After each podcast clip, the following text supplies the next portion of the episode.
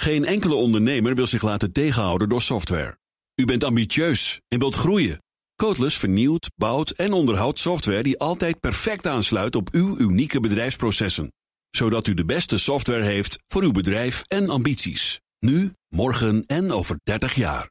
Kijk op slimsoftwarenabouwen.nl. Blijf scherp. BNR Nieuwsradio. The Big Five. Art Rojakkers. Welkom bij BNR's Big Five. Je ziet de laatste tijd regelmatig in krantenkoppen het woord woke. Wokisme is een onderwerp van soms fel debat. Maar waar praten we dan eigenlijk over? We onderzoeken deze week verschillende perspectieven in BNR's Big Five van Wat is woke? Met vandaag journalist en columnist Jan Kuitenbrouwer. Welkom. Dank je. Voordat we het gaan hebben over wat woke nu precies is, wil ik eerst twee dingen van je weten. Allereerst, bijna 35 jaar geleden alweer, schreef je het boek Turbotaal. Ja. het taalgebruik van hippe jongeren destijds. Ja. Wat is er eigenlijk overgebleven van die taal? Nou, best veel. Dat valt mij wel op. Dat, eh, ik heb het toen beschreven als dingen die heel erg snel veranderen. Natuurlijk als, als trend, als mode. Maar sommige trends zijn echt behoorlijk eh, taai Zoals? en duurzaam. Nou, bijvoorbeeld zoiets als gaaf. Dat hoor je nog steeds geregeld, toch? Ja. Ah, dat is best gaaf. Maar dat was toen nieuw. En dan denk je, nou, over vijf jaar is het wat anders. Maar dat blijft. Dus de bepaalde dingen blijven. mm, drijven boven en worden blijvertjes. En andere dingen. In de jaren tachtig was het bijvoorbeeld ook heel hip om als scholier te zeggen gers. Gers. Ja, dat was een synoniem voor gaaf ook. Ja. Nou, dat heb ik echt al, ik weet niet hoe lang niet meer. Ik heb volgens mij één vriend uit Roosendaal die dat nog wel eens doet. Maar dat is ook een beetje dat Asterix en Obelix Dus, dorpje. dus dat vond ik, dat is wel. is dat ook te verklaren waarom welke woorden wel blijven hangen en andere niet? Ja, dat is een heel. Dat fascineert taalkundigen enorm. En dat is. Maar de verklaring is meestal gewoon praktisch nut. Als een begrip voorziet in een behoefte. Taal is ook vraag en aanbod. Taal is ook een markt. Eh, ja, dan, eh, dan, dan gaan mensen het dankbaar gebruiken. Van, oh wauw, nu hebben we een woord voor iets waar nog geen woord voor was. Gaaf is dat. Dat is gaaf. En dan, eh, weet je wel. En ook, ja, de rest is dan toeval en smaak. En de media spelen een rol. Weet je wel, als. Wat uit die turbotaal gebruiken we echt niet meer. Wat toen heel populair was. Nou, wat mij herinner, ik herinner me dat toen, heel erg jaren tachtig, was om te zeggen absoluut. In de conversatie. Absoluut. Zelfs koningin Beatrix zei dat op een gegeven moment tijdens een interview. Absoluut. Ja. Dat was heel erg. Ik heb het opgepikt van Jan Lenverink, die deed Reur toen. Eh, Dus de taal van Reur, de taal van Jan Lenverink. TV, ja, ja. Van, de, van de Amsterdamse binnenstadsscene. Ook wel een beetje de gay scene. Die gebruikte dat. Die was heel dominant eh, toen ik Turbotaal schreef. Eh, dus die zei absoluut. En dat is iets wat verdwenen. helemaal... Nu houd je je bezig met woke eh, taalgebruik. Ja. Bijvoorbeeld een, een, een serie columns, een, een rubriek in de Volkskrant, heet Wakkerlands. Ja. Wat vind je eigenlijk interessanter? Die woke taal die je nu aan het onderzoeken bent... of de turbotaal van toen? Nou ja, het is deels hetzelfde. Het is ten dele ook de turbotaal van nu.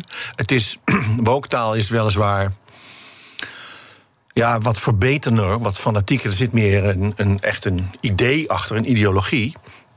Terwijl die trendtaal van de jeugd, ja, dat is gewoon eh, mode. Spielerij, zou je kunnen zeggen. Je onderscheiden. Maar dat je onderscheiden van de ander, hip zijn, cool zijn... dat zit bij woke ook wel. Eh, ik denk dat veel eh, jonge mensen op, op universiteiten en zo... ehm, Dus het ligt uit elkaars verlengde, bedoel je eigenlijk? Ja, het Er ligt geen keuze te maken tussen turbotaal of woke taal. Nee, het ligt in elkaars verlengde. Alleen het, eh, eh, het, ik zat daarover na te denken van het weekend. En inderdaad, eh, een politiek correct of een politiek hoofdstukje zit niet in eh turbotaal. Er zitten wel bepaalde maatschappelijke observaties over verschuivingen in verband met de tijdgeest. Turbotaal gaat erg over de tijdgeest. Ja. La- Laten we eens naar die, die tijdgeest van nu proberen te vangen. Dat, daar hebben we een uur de tijd voor. Dus we we gaan gewoon eens een aantal definities proberen vast te stellen hier. Het woord woke, dat is in ons taalgebruik gekomen via de Black Lives Matter eh, in, Ja. in de Verenigde Staten. Wat is jouw, volgens jou, jouw persoonlijke definitie van woke? Het is een, eh, ja, je zou kunnen zeggen, verhevigde vorm van politiek bewustzijn. Hevigde vorm van politiek Ja, bewustzijn. dus het is een. Het is een ja, ja, of dat verhevigd kun je dan ook weer wel weer weglaten. Eigenlijk is het gewoon politiek bewustzijn. Maar het is wel een heel het is een scherp politiek bewustzijn. En het, is, het, het onderscheidt zich van het politieke bewustzijn dat ik had als tiener. Ik was ook een social justice warrior. Ik heb ook in actiegroepen gezeten enzovoort. Maar wij hielden ons toch eigenlijk meer bezig met maatschappelijke structuren. en machtsverhoudingen. En de woke-beweging van nu houdt, richt zich eigenlijk, is een culturele beweging. Dus die richt zich eigenlijk meer op de culturele uitingen van die machtsverhoudingen. Die moet je uitleggen. Nou ja, dus voor zover machtsverhoudingen tussen genders, tussen geslachten, man, vrouw, of tussen zogenaamde rassen. Dat is een woord wat je eigenlijk niet meer kunt gebruiken, maar hè, om even voor de duidelijkheid. Voor zover die machtsverschillen zich uh, weerspiegelen in de taal en in de cultuur. Dat is waar de wokbeweging zich erg op richt. En daarom gaat het heel erg over gedrag. En wij hadden het niet als activisten in de jaren 70 hadden wij het niet over gedrag. Wij hadden het over. Uh, het gaat nu ook. Het gaat over sociale ongelijkheid. Het gaat over. Ja, maar dat is de. Dat is de achtergrond. Ik zou, ik zou willen, als oude linkse activist, voormalige, zou ik graag willen dat de wokbeweging zich wat meer richten op maatschappelijke ongelijkheid en wat minder op het uh, op de vingers tikken van mensen die zich verkeerd gedragen. Ja, want, maar, want we komen er ongetwijfeld op hoor. Maar we, de, woke, de term, ik wil er nog even terug naartoe. Die, die komt al uit, uit, uh, van, van een activist, een zwarte activist, Marcus Garvey, gestorven in 1940. Ja. Dat is een, oude term dus, die juist nu actueel wordt. Nou ja. is daar taaltechnisch gezien een verklaring voor te vinden? Nee, het is gewoon. Kijk, eh, de metafoor van het ontwaken is natuurlijk in de politiek. Is, die is letterlijk. Uh, nou, dus niet letterlijk, maar figuurlijk. uh, ja, dat is politiek bewustzijn. Ontwaakt verworpenen der aarde, weet je wel. De QAnon-beweging heeft het ook over de Great Awakening. Dus ontwaken is dat je de schellen van de ogen vallen en dat je ineens de werkelijkheid ziet zoals die eigenlijk is, weet je wel. Uh, dus in die zin is, het, is er niks nieuws onder de zon. Alleen Marcus Garvey, of liever gezegd in een toneelstuk over Marcus Garvey in de jaren 50, is die zei dat wel eens. En dat is verwerkt in die tekst. En dat op, zo, op zo'n manier ook weer. dat het kennelijk heel erg raakte. En dat mensen dat woke. Nou, dan I'm woke, zegt een vrouw, een zwarte vrouw. die bewust, eh, zich bewust is geworden van de uh, burgerrechten situatie. Nou, dan I'm woke. I'm going to stay woke. Weet je wel? En dat is een soort, bijna een soort uh, mantra geworden. En dat is via de cultuur. Erica Badu, uh, um, Zangeres? Uh, hoe heet die ook alweer? Uh, Redbone, die jongen van Redbone, die, die hit. Um, vergeet even zijn naam. Daar, dus in de zwarte muziek en de zwarte cultuur is dat woke inmiddels ook heel breed terug te vinden. Hoe woke ben je zelf? ja, ik, ik ben geloof ik redelijk woke. Ja, ja, dat geloof ik wel ik ben wel, ik ben wel geïnteresseerd, ik ben geïnteresseerd in politiek en geïnteresseerd in het verbeteren van de wereld. En dat is natuurlijk in feite waar het om draait, weet je wel. Dus, dus ik, eh, maar ik ben, eh, ik ben aan de andere kant ook. Uh, heb ik een hekel aan dogmatiek en aan, uh, en aan uh, rechtlijnigheid. Mm -hmm. Dus ik ben, probeer zo, zo open mogelijk te zijn. En ik heb een hekel aan intolerantie en een hekel aan mm, zedenpreken. En dat zijn, dus dat zijn eigenlijk de aspecten van het wokisme ja, die, mij, eh, die ik minder, minder leuk vind. Maar de inspiratie daarachter, namelijk ja, werken aan een betere wereld dat deel ik volledig. Ja, want je, je, bent, je, maakt zelf al net natuurlijk de verwijzing. Je zegt, ik ben een oude linkse activist. Je zou kunnen zeggen, je bent een witte heteroseksuele man... halverwege de 60. Dus onderdeel van het establishment. Want je schrijft in grote kranten zoals de Volkskrant... schrijf je rubriek als Wakkerlands. Allerlei privileges zijn eraan verbonden. Dan kun je eigenlijk niet woke zijn. Nee, dat is onzin. Dat is onzin. Dat, is heel, uh, dat vind ik een heel kwalijk vooroordeel. Um, dat is identiteitspolitiek. Identiteitspolitiek, en daar heb ik echt moeite mee, is dat je niet praat over wat je vindt, maar alleen maar over wat je bent. En dat, dat vind ik afschuwelijk. Ik wil praten met mensen over wat wij vinden, wat ik vind, wat jij vindt. En ik wil niet dan in een hoek gezet worden of juist op een voetstuk vanwege een of andere demografische karakteristiek. Nee, dat vind ik, heel kwalijk. Mm En dat is ook heel slecht voor het debat. En dat zie je op Twitter, dat zie je in de media nu tussen rechts en links, tussen wakker en woke. Ehm, die praten veel te veel over wat ze zijn of niet zijn. Het moet gaan over wat je vindt. Of het is niet aan jou om te zeggen of dat te veel is. Misschien vinden zij dat zelf juist misschien wel te weinig. Ja, maar dat, is, dat, dat schiet niet op. Want uiteindelijk ga je dan de samenleving heel voorkomen opdelen, fragmenteren in allemaal hele kleine categorietjes. En die staan dan voor wat je zou moeten denken. Mhm. Nee, dat zo, zo, zo zit de wereld niet in elkaar. Mijn, hè, want dan ga je dus een soort. Nou ja, postmoderne analyse maken van eh, de samenleving. Dan zeg je nou, omdat ik. En dat is ook dat intersectionele denken, dat is ook zo'n typisch woke begrip. Dus dat je zegt, nou, omdat ik zwart ben, of omdat ik vrouw ben, of omdat ik man ben, omdat ik wit ben, omdat ik. enzovoorts, al die verschillen. Homoseksueel, heteroseksueel, trans, bi. Uh, die optelsom, die formule bepaalt mijn opvattingen.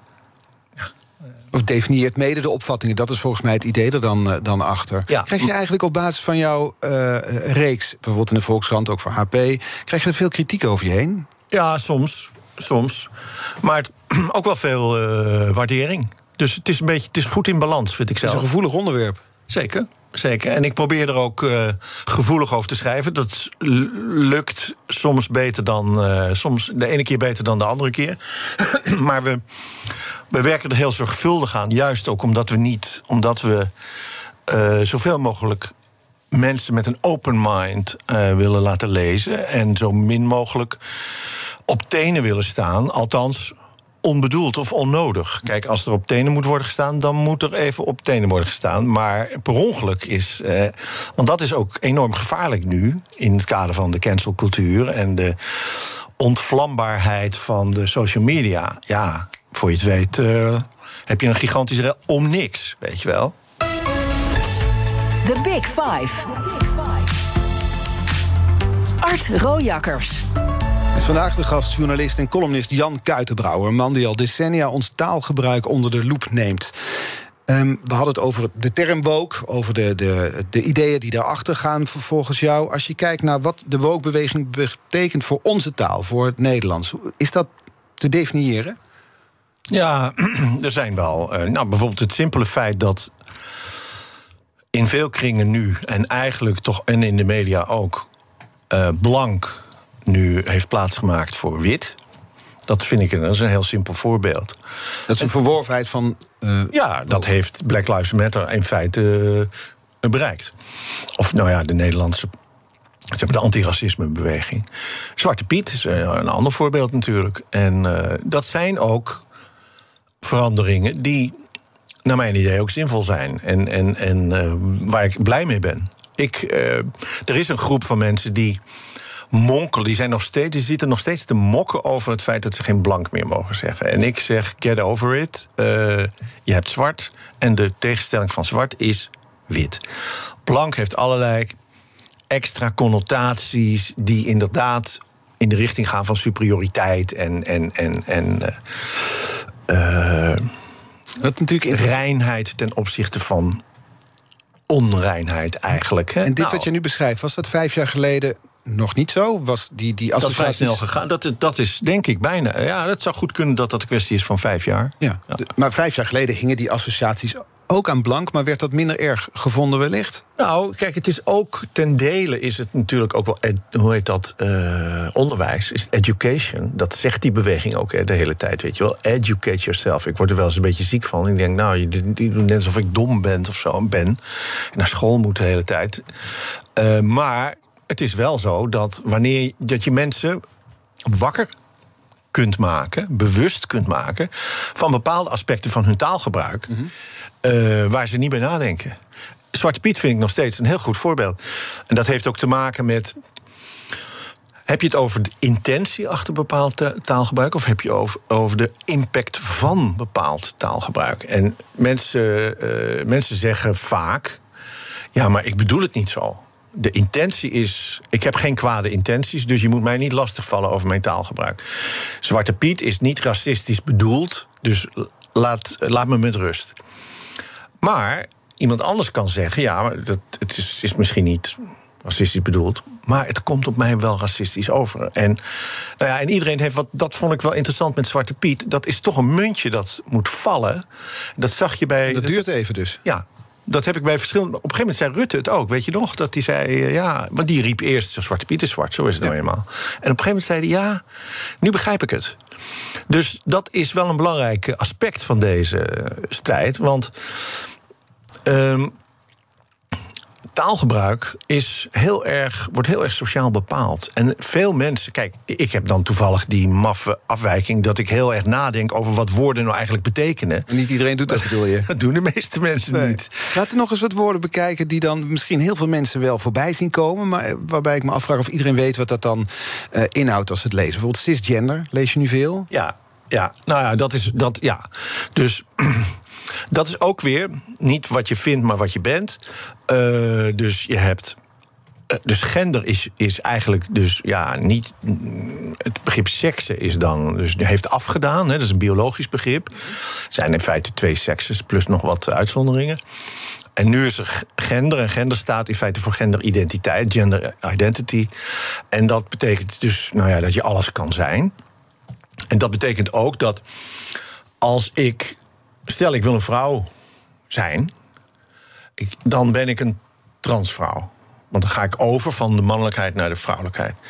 Ehm, ben ik, maar ik ben dus op dit moment niet trans, maar het tegenovergestelde van trans. En tegenovergestelde van trans is cis. In Indonesië heb je transkei, ciskei. Dat betekent gewoon eiland aan de ene kant, eiland aan de andere kant. Ehm, dus door cis te introduceren, attendeer je mensen op het feit dat er ook een transgenderidentiteit bestaat. En niet alleen dat, dat er trans, als je je trans, als trans, transgender identificeert, dan moet je dat dus zeggen, eigenlijk. Hè? Ja. Dan moet je jezelf definiëren. En doordat we ons allemaal identificeren, bijvoorbeeld als cisgender, dan ben je niet een uitzondering, maar dan, dan is het iedereen die zich op, eh, eigenlijk definieert. Ja, maar je bent dus cis-hetero. Eh, als je dus gewoon. de- Ik ben cis-hetero. Maar er zijn heel veel mensen die bezwaar maken tegen dat cis. Omdat ze zeggen: nee, wacht even. Door te zeggen: ik ben aan de ene kant. ho- hoezo? Ik ben, ik ben de norm. Mannen en vrouwen, dat is gewoon de basis van alles. Dat is het biologische eh, gegeven van alle zoogdieren en de hele schepping. Dus hoezo ben ik cis? Ik ben gewoon een man. En jij bent trans. Maar door mij cis te noemen, maak je daar dus een. Maak je ze gelijkwaardig. Dus je creëert een soort wipwap met gelijke gewichten.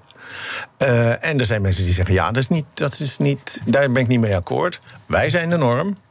Jij, en als je dat. Die discussie is ongelooflijk eh, gevoelig. Daar schrijf ik in HP de Tijd eh, veel over de laatste tijd. Dat geeft echt eh, heel veel weerstand en woede. Die, want die beweging is ook heel, heel fanatiek en, ex- en extremistisch in sommige opzichten. Veel BNR-luisteraars zullen op LinkedIn zitten en zien dan nu termen voorbij komen bij de omschrijving van mensen over zichzelf als she, her of he, him Ja. of they, them. Ja. Ja, we hadden het er op de redactie over. Dat, dat, dat- je ziet dat inderdaad. En, en, maar mensen, ja, sommigen hebben dat dan in hun eigen eh, profiel al staan, Ja. anderen niet. Ja. En het idee erachter is dat je eigenlijk jezelf identificeert als hoe je aangesproken wil worden. Ja, ja, ja. Eh, ja. En kijk, als het bij die drie varianten blijft, dus in Nederland is dat dan hij, zij en eh, hen. Wat we taalkundig natuurlijk wel weer heel erg lastig is, want dan krijg je meervoud, dan krijg je verwarring enzovoort. Dus er zou eigenlijk een goede derde variant moeten zijn die duidelijk is. Ehm, want je krijgt hen en hun dan. Ja, terwijl het, is een, het gaat over één persoon. Ehm, maar goed, ja, dat, dat, en de vraag is dan natuurlijk in hoeverre. Maar dat is een democratisch proces. Dat maken de taalgebruikers gewoon zelf uit, uiteindelijk. Eh, van hoe, in hoeverre moet je dan zoiets elementairs als voornaamwoorden gaan omploegen, gaan, gaan, gaan doorbreken na eeuwen, ter wille van een minderheid van 0,05 procent of iets dergelijks, weet je wel. Dat is dan de, de discussie. En heel veel mensen hebben daar geen zin in. Ja, of, of zijn er niet mee bezig. Ik, dus Dat ook. Dat, ik, ik, ik zal zoiets nooit in mijn Twitter-bio zetten. nee, staat het op jou, in jouw Twitter-bio? Nee, Staat het niet? dat op vind je LinkedIn nee, ook niet. vind ik onzin. Nee, dat vind ik echt eh, helemaal nergens voor nodig. Ik heet Jan en eh, eh, ik, er staat een fotootje bij. Dat lijkt me duidelijk. Ja. En te- tegelijkertijd, als ik je twintig jaar geleden had gezegd... Zwarte Piet, had je dat gewoon gebruikt. Nu, doe- nu doe je dat niet meer. Ja. Of blank of wit. Dus dit is misschien ook wel zo'n verandering... die we over tien jaar volstrekt normaal vinden. Ja, nou, dat is natuurlijk altijd de grote discussie van eh, hoe kijken wij hier op, over 10 of 20 jaar op terug.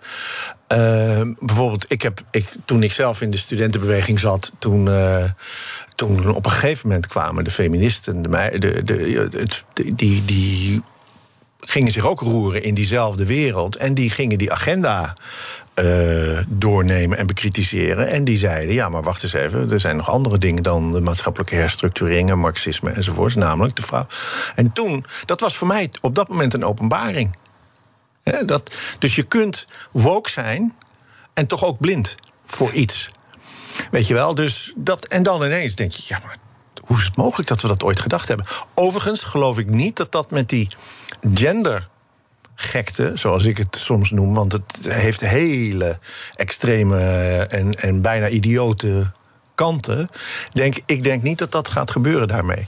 Sommige dingen wel. De acceptatie van eh, transseksualiteit of transgenderisme, die zal hierdoor denk ik wel toenemen. Dat is positief natuurlijk.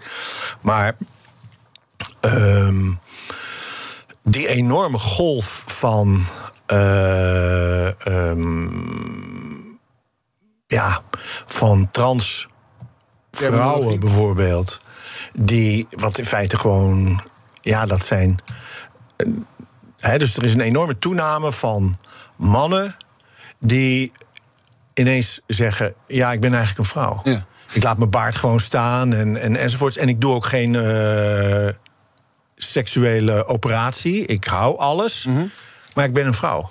We gaan er straks over verder spreken. We gaan eerst naar het nieuws luisteren. Zometeen verder met journalist en columnist Jan Kuitenbrouwer... over woke in Nederland en vooral het taalgebruik. Blijf luisteren. Software. Uw bedrijf kan niet zonder. Maar hoeveel u ook investeert, u loopt steeds tegen de grenzen van uw systemen. Stap daarom zonder risico's over op de software van Codeless. Die kan worden aangepast aan uw unieke bedrijfsprocessen. Welke ambities u ook heeft, uw software is er klaar voor. Kijk op slimsoftwarenabouwen.nl. Blijf scherp. BNR Nieuwsradio. The Big Five. Art Rojakkers. Welkom bij het tweede half uur van BNR's Big Five. Deze week vijf kopstukken uit de wereld van woke. Later deze week praat ik nog met filosoof Sebastian Valkenberg. Vandaag de gast journalist en columnist Jan Kuitenbrouwer. De komende half uur wil ik in ieder geval nog wel twee onderwerpen met je bespreken. Allereerst of er nog zoiets bestaat als links en rechts, waar we het vroeger over hadden. En Ook wil ik met je praten over de cancelcultuur. maar eerst nog een paar termen nalopen. Bijvoorbeeld tot slaafgemaakte wordt nu in veel musea gebruikt. Vroeger was het woord slaaf, dat is nu tot slaafgemaakte geworden. Hoe, hoe heb je die ontwikkeling in de taal zien eh, ontstaan? Ja, het is, omst- het is, het is omstreden, maar eh, ik vind het zelf niet, een, een, een- niet echt een zinnige eh, verandering, eerlijk gezegd. Ik vind dat niet nodig, want, maar dat komt misschien ook wel omdat ik. Er zijn geen vrijwillige slaven. Dus iedereen is. Een slaaf is per definitie tot slaaf gemaakt. Dus. Maar dat, de redenering daarachter is dan van ja, dan reduceer je iemand. Maar reductie is in feite. Dat is de essen, bijna de essentie van taal. Reductie is de essentie van taal. Ja, dus, je, dus, dus ja, ik noem jou presentator. Ja, eh, je, bent, ben je, je bent toch een mens? We weten dat als ik jou een presentator noem, dat jij een mens bent. Ik hoef dat er niet bij te zeggen. Ik, moet niet, ik hoef jou niet een presenterende mens te noemen. Eh, ehm, omdat dat zit er al in. Dus de, die humaniteit, die zit in dat woord al besloten. En daarom vind ik het overdreven om dat dan apart te gaan eh, benadrukken. Ja, en dat doen in, veel musea gebeurt het wel. Het heeft te maken met iets waar, waar ik je over eh, zag schrijven, tenminste, ik las het. Over dat we meer woorden nodig lijken te hebben om Ja. hetzelfde te omschrijven. Ja, en en dat daarbij is- verwees je bijvoorbeeld ook naar het woord allochtoon. Ja, dus dat is nu dan een me- een persoon met, met migratieachtergrond. Je ziet dus dat, dat ehm, de taal uitdijt. eh, door die wokeness en door die, die correctheid. Dus slaaf wordt tot slaaf gemaakt. Uh, allochtoon wordt persoon met immigratie, met migratieachtergrond. En zo kun meer je woorden nodig om hetzelfde te ja, meer woorden om. En, en, dat, en daar zit ook iets in van ja. Dat, dat las ik ook letterlijk ergens, dat iemand zei. ja, je moet, wij eisen aandacht op. Met, via de taal. We hebben meer ruimte in de taal ook nodig. Meer ruimte in de taal, want wij zijn uh, verdrukt. En wij, wij, wij, dus, dus het is letterlijk ook het opeisen van ruimte. En dat is wel ook wel weer mooi eraan, maar. Uh, het wordt natuurlijk, het is natuurlijk bijvoorbeeld ook zoiets als een ander voorbeeld, deadnaming. Hè? Dus dat je deadnaming? ja, dus dat je een transpersoon bij zijn oude, zijn of haar oude naam noemt. Mm -hmm. Bijvoorbeeld Bradley Manning, die jongen van de, van de Embassy Cables, weet je wel, tien jaar geleden. Het was een soldaat en die, die heeft dat uh, gelekt, dat mm -hmm. materiaal. Die is in transitie gegaan, die heet nu Chelsea. Uh, je mag volgens de transbeweging Chelsea nooit meer Bradley noemen. Dat is deadnaming. Dat is een vorm van geweld. Hm. Um, maar ja, ik ben journalist. En als ik over uh, Chelsea Manning schrijf, schrijf ik tussen haakjes erachter. Voorheen uh, Bradley, die in 2000 zoveel enzovoorts, weet je wel. En dat doe je omdat? Nou, vanwege de historische correctheid. Ja. Ik bedoel, mens, mensen denken dan, wacht eens even. Die, dus er is een Chelsea Manning die heeft uh, Embassy Cables gelekt. En er is ook een Bradley Manning. Heeft het ook, zit dat in de familie daar of zo, weet je wel? Is dat haar broer? Nee, dat is dezelfde persoon. Ja, maar... Begrijp je dus? Ja, maar de, zoals je het omschrijft, is dat het, uh, um, we meer woorden dus nodig hebben om hetzelfde te omschrijven. Ja, dit, overigens, dit was... En, en als we daarnaar kijken, wij, wij, wij Nederlanders worden ook wel eens gezien als lomp, als direct. Als, uh -huh. Zeker als we in het buitenland komen, vergeleken met anderen. Eigenlijk wordt ons taalgebruik subtieler. We houden meer rekening met, met, met mensen die zich op een andere manier ja. willen identificeren. Dat is waar. Ja, het wordt subtieler, maar het wordt ook uh, wijdlopiger en minder elegant. Minder je, elegant? Ja, als je. Kijk, je kunt niet zeggen. Dus bijvoorbeeld AIDS-patiënt moet worden iemand met AIDS. Persoon met AIDS. Of, en dan is ook weer niet goed eigenlijk. Persoon levend met AIDS. Living with AIDS.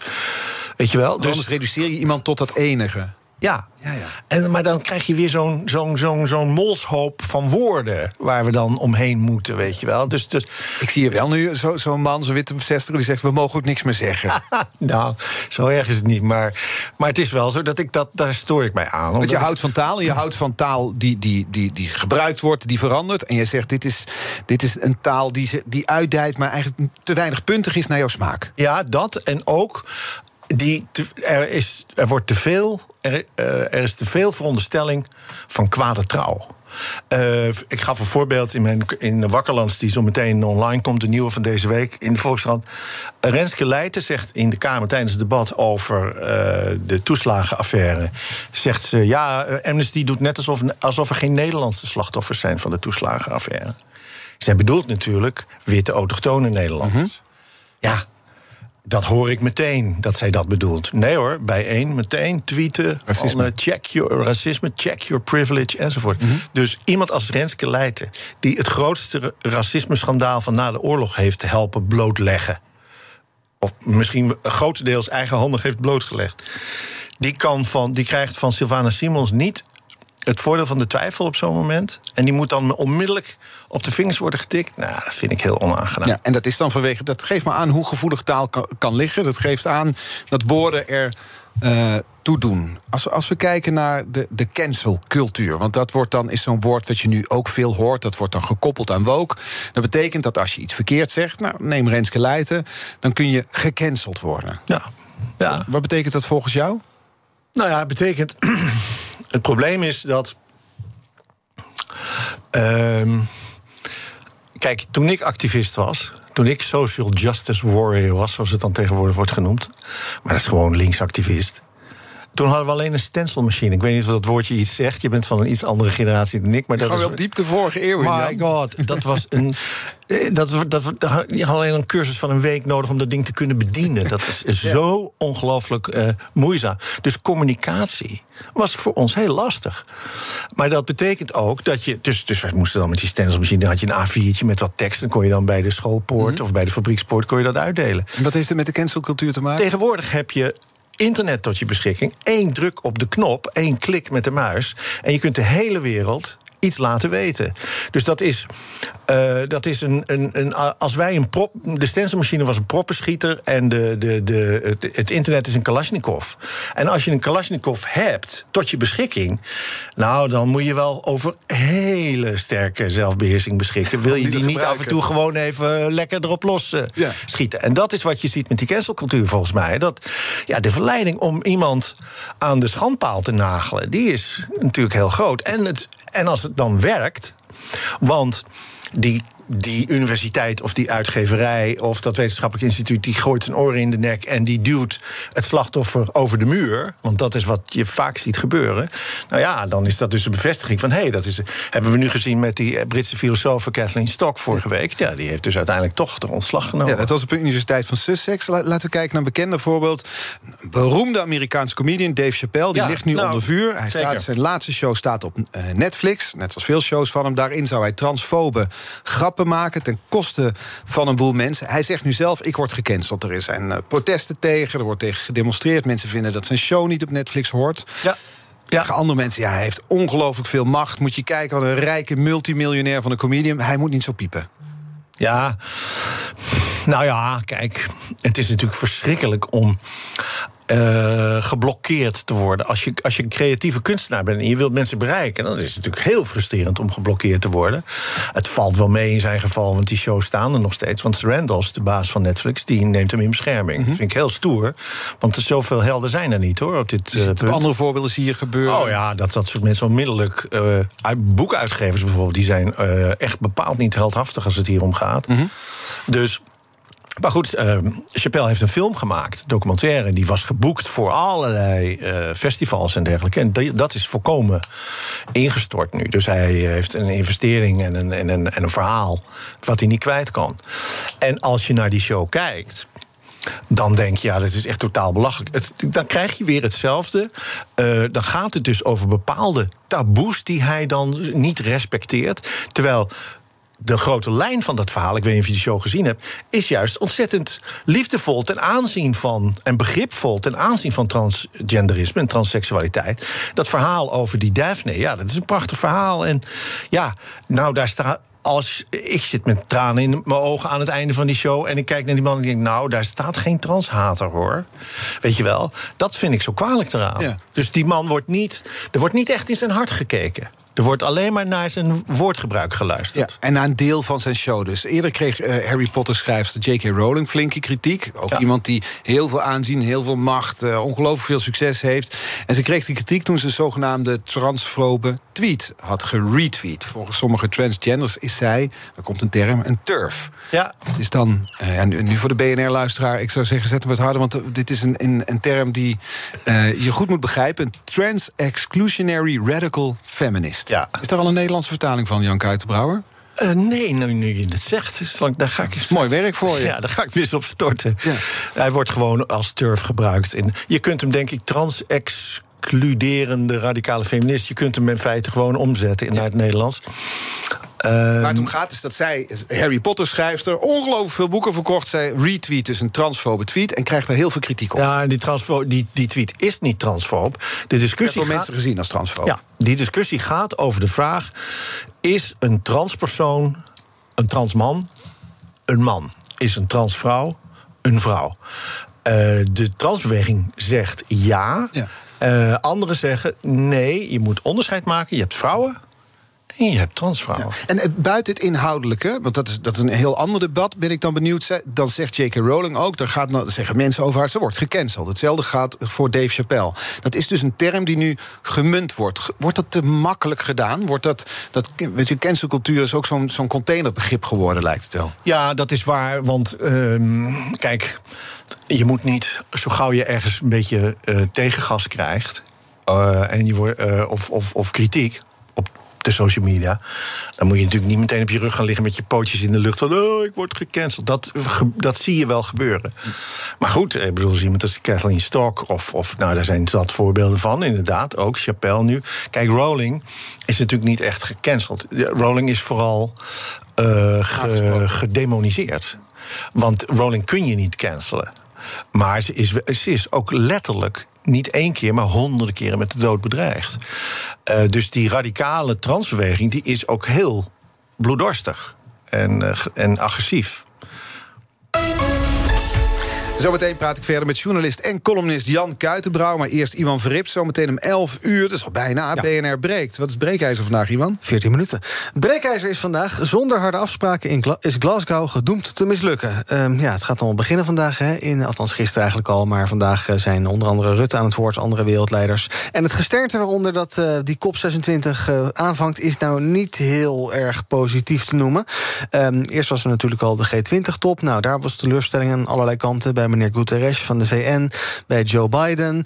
Um, en ook de voorzitter van de COP vandaag, Alok Sharma, denkt dat het allemaal heel erg lastig gaat worden. Een paar prominente landen, die zijn er niet. Ons breekijzer dus. Zonder harde afspraken is Glasgow gedoemd te mislukken. Ik ben heel benieuwd hoe onze luisteraars erover denken. Voelen zij misschien dezelfde urgentie als uh, nou, meneer Guterres van de VN of mevrouw Georgieva van het IMF, die zegt: ja, het is nu echt de laatste kans om, enzovoorts. Of denk je, en dat is toch ook wel wat, soms een beetje overheerst, dat het een soort van show is. Hè? Met allemaal ja, personen die eerst naar Rome vliegen en nu allemaal naar uh, Glasgow vliegen. Uh, met veel gebabbel van allerlei hypocriete typjes en die niet zoveel bereiken. Of is dat nou veel te cynisch? Nou, oordeel zelf maar. Uh, bellen kan vanaf 11 uur uh, 020 468. En dat wilde ik zeggen. Oh, nou, doe nog maar. Doe nog maar 468 4 keer 0. Ik ben zo trots dat ik de nummer nu eindelijk uit mijn hoofd ken. Ik weet trouwens niet wat er woke is qua, uh, qua klimaat. Wat, is dan, wat moet je dan vinden om woke te zijn? Maar denk dat je. Nou ja. Geen idee. Misschien komen we er later ja, deze week nog okay. bij BNR's Big Five. Dankjewel, Johan. BNR Nieuwsradio. The Big Five. Art Rojakkers vliegschaamte. Dat is inderdaad ook... Uh, is heel woke. Ook, ja. Je luistert naar BNR's Big Five van Wat is Woke. Later deze week praat ik nog met Peggy Boeva... van de prijswinnende podcast De Plantage van Onze Voorouders. Vandaag de gastjournalist en columnist Jan Kuitenbrouwer. Ik ga je een kettingvraag voorleggen, Jan. Dat is ook zo'n taalwoordje. Ja. Was je al verbazen? Je dacht dat de estafettevraag was. Nee, we hebben onze eigen term hier, de kettingvraag. Vorige aflevering, afgelopen vrijdag... was hier te gast Jan Willem Wesselink... programmamaker bij Future City Foundation... Die had deze vraag voor jou. Wat ik aan Jan wil vragen is welke rol kan dan taal spelen om te zorgen dat uh, de samenleving door digitalisering uh, wel woke wordt, zodat iedereen mee kan doen? Ja. Mm. Snap je de vraag? Het gaat over digitalisering en hoe de, de samenleving daardoor woke kan worden, zodat iedereen mee kan doen. Nou ja, kijk, mm, digitalisering is natuurlijk een, een, een maar dat speelt in Nederland niet zo'n rol. Uh, in Amerika ligt dat anders. Daar is, is het internet voor sommige mensen eigenlijk gewoon onbereikbaar, omdat het te duur is. En omdat de infrastructuur ook niet zo goed is als bij ons. Dus het is, dat vind ik wel van groot belang. Ik heb een boek geschreven, Datadictatuur, een paar jaar geleden. Over, onder andere ook over dit onderwerp. Uh, dat dat uh, het internet open en ook een moet blijven voor iedereen en een publiek domein mm -hmm. moet blijven. En niet totaal geprivatiseerd moet worden door de grote big tech jongens, omdat die, ja, dat zijn geen regeringen, dat zijn. Uh, Bedrijven, multinationals. multinationals ja. die geen democratische rekenschap hoeven af te leggen. Mm -hmm. Dus die zijn veel moeilijker te controleren dan uh, regeringen. Daarom vind ik het ook heel goed dat uh, hier in Europa, met name vanuit Brussel, uh, die tech-industrie een beetje uh, aan banden wordt gelegd. Ja. ja. We, we, zouden nog hebben, want dat wilde ik graag met je bespreken. Je omschreef jezelf al als een oude linkse activist. Stond ja. ooit met pamfletten te stencelen en zo. ja. Is, is als je naar uh, woke kijkt, en misschien ook weer vanuit de taal begrepen, is, is er nog zoiets als rechts en links? Ja, dat wordt heel vaak gezegd van niet. Uh, maar kijk, ik zie het ook niet zozeer als een heel scherp inhoudelijke uh, verdeling. Ik zie het eigenlijk meer als een soort uh, praktische verdeling. In de zin van, ja, je hebt mensen die hebben de macht... en je hebt mensen die willen de macht hebben. Ja. Weet je wel? Dus je hebt de regering en je hebt de oppositie. Dat is gewoon een, een, een, een uh, dynamiek. In... En daar heb je rechts en links bijvoorbeeld ook voor nodig. Want ik las een zin van je, die je schreef in de HP De Tijd. Dan schreef je, rechtse mensen denken dat hun tegenstanders de wereld niet goed begrijpen. Linkse mensen denken dat ze kwaadaardig zijn. Ja, dat is wel een verschil tussen rechts en links. En dan met name dus bij zeg maar, de woke-generatie. Die is zo, die is zo die heeft zo weinig goede trouw. Die is voor altijd, die veronderstelt eigenlijk altijd kwade trouw. Uh, dus, en da, en, maar die dient ter legitimatie van hun fanatisme. En, van, en daarom krijg je ook wat George Orwell doublethink noemde, weet je wel. Dus aan de ene kant is die, ja, dus dubbeldenken, schizofrenie, morele schizofrenie. Dus aan de ene kant ben je, pleit je voor begrip en uh, tolerantie en, en inclusiviteit. Maar dat doe je op een manier die zo uh, fanatiek en hevig en soms ook gewelddadig is. Dat je denkt, ja, maar wacht even, je, je was toch voor. Begrijp je? Dus. Uh, nou ja, zoals ik geloof. Dus, die... Zo verwijs je naar George Orwell, de schrijver van 1984, die taal ja, de schrijver van En die, heeft, die noemt dat doublethink. En dat zie je heel erg bij, met name bij links. Omdat men uh, daar, zoals ik schrijf in diezelfde column... ze lopen met dreunende laarzen en een megafoon op straat... om te zeggen dat wij moeten fluisteren en op koude voeten moeten lopen. Ja. Weet je wel? Dus die, dat, kan ik, dat zie je in die transbeweging ook heel, heel Dat is een paradox die je ziet. Hoe ver zijn we? Want dat 1984 is een boek waar vaak naar verwezen wordt... als een soort dystopisch, nog steeds toekomstbeeld. Hoe ver zijn we ervan verwijzen, taaltechnisch gezien, van die Newspeak? Nou, nee, Newspeak, dat, dat heeft Orwell heel goed gezien. Dat is echt, en dat zie je nu met Woke. De parallellen tussen Animal Farm en, en, en 1984 van dingen en de woke-taal, die zijn heel frappant. Dus dat heeft hij heel goed gezien. Maar het grappige is, in feite is dat oud nieuws. Want hij observeerde dat bij de communisten. Hm. Dus dat, dat was er al. Uh, alleen, wij zien in feite nu een soort terugkeer daarvan in de woke gedaante. Maar, de, zeg maar die, dat fanatisme, die taalzuiverheid, die, die, die, dat zelotisme eigenlijk ook, weet je wel, dat, dat zedenpreken. Uh, en dat elkaar de hele tijd in de gaten houden ook. Dus die, die, die, die denkpolitie. Dat zat ook in andere bewegingen dat, door, ja. Dat is natuurlijk, uh, uh, dat bestond toen ook al. Ja. En dat heeft hij laten we zeggen, gesatiriseerd in feite, weet je wel. Daar heeft, hij, uh, daar heeft hij ook een beetje de draak mee gestoken. En je ziet het nu weer terugkeren in die wokbeweging. Ja, die kettingvraag die jij kreeg, die mag je weer stellen aan mijn gast van morgen. Dat is podcastmaker Peggy Boeva. Wat zou je van haar willen weten? Nou, ik zou van Peggy wel willen weten hoe zij uh, aankijkt tegen die discussie over uh, slaaf en tot slaafgemaakte. Ik ben wel benieuwd hoe zij dat ziet. Ik ga het er vragen. We begonnen dit uur met het uitlekgewicht van turbotaal. Wat is er van overgebleven of niet? Hè? het woord gaaf gebruiken nog steeds. Stel over 35 jaar. Als het je gegeven is, zitten we hier en mij ook. En we hebben het over het uitlekgewicht van Ze zijn zo knap tegenwoordig. Ja, wie weet. Wat, wat, wat gaat er van overblijven qua taal? Ja, dat is niet. De toekomst is lastig te voorspellen ja, natuurlijk. Maar niet een dappere poging. Maar wat er over zal, eh, van overblijft, is datgene waar behoefte aan was en waar vraag naar was en dat zich in de praktijk als nuttig bewijst. Mhm. Dat is bij turbotaal zo, dat zou met die woke taal ook het geval zijn. Welke woorden gaan we zeker niet meer gebruiken... die we nu nog gemakzuchtig gebruiken... maar die eigenlijk misschien over een paar jaar helemaal niet kunnen... zonder dat we het nu doorhebben? Nou, ik, ik kijk, er zijn veel... op de nominatie. Er zijn mensen die zeggen dat we over een tijdje geen vrouw meer mogen zeggen en, en man, dat dat gewoon eigenlijk achterhaalde begrippen zijn. Ik hoop echt van niet. Maar uh, je ziet dat ziekenhuizen die vervangen zorginstellingen, vervangen het woord vrouw door mensen met een baarmoeder enzovoorts, of mensen met, uh, die menstrueren. Mm -hmm. Dus dat is wel een beetje bezig. Maar daar komt ook verzet tegen. Er is wel, wat, naar mijn gevoel, een soort kentering gaande wat dat betreft. Ja. Maar dus dat is Eh, Maar hoe die kentering, of die komt en in welke vorm die aanneemt en wat daar dan. eh, Dat is eh, heel moeilijk te voorspellen. Nou, je kan het dus blijven bestuderen en in de gaten houden. Dank voor dit uur. Jan Kuitenbrouwer, journalist en columnist... onder andere van de rubriek Wakkerlands in de Volkskrant. De aflevering van BNR's Big Five zijn terug te luisteren. De podcast is te vinden in de BNR-app en op bnr.nl. En nu op deze zender Ivan Verrips met BNR Breekt. Tot morgen. Geen enkele ondernemer wil zich laten tegenhouden door software. U bent ambitieus en wilt groeien. Codeless vernieuwt, bouwt en onderhoudt software die altijd perfect aansluit op uw unieke bedrijfsprocessen.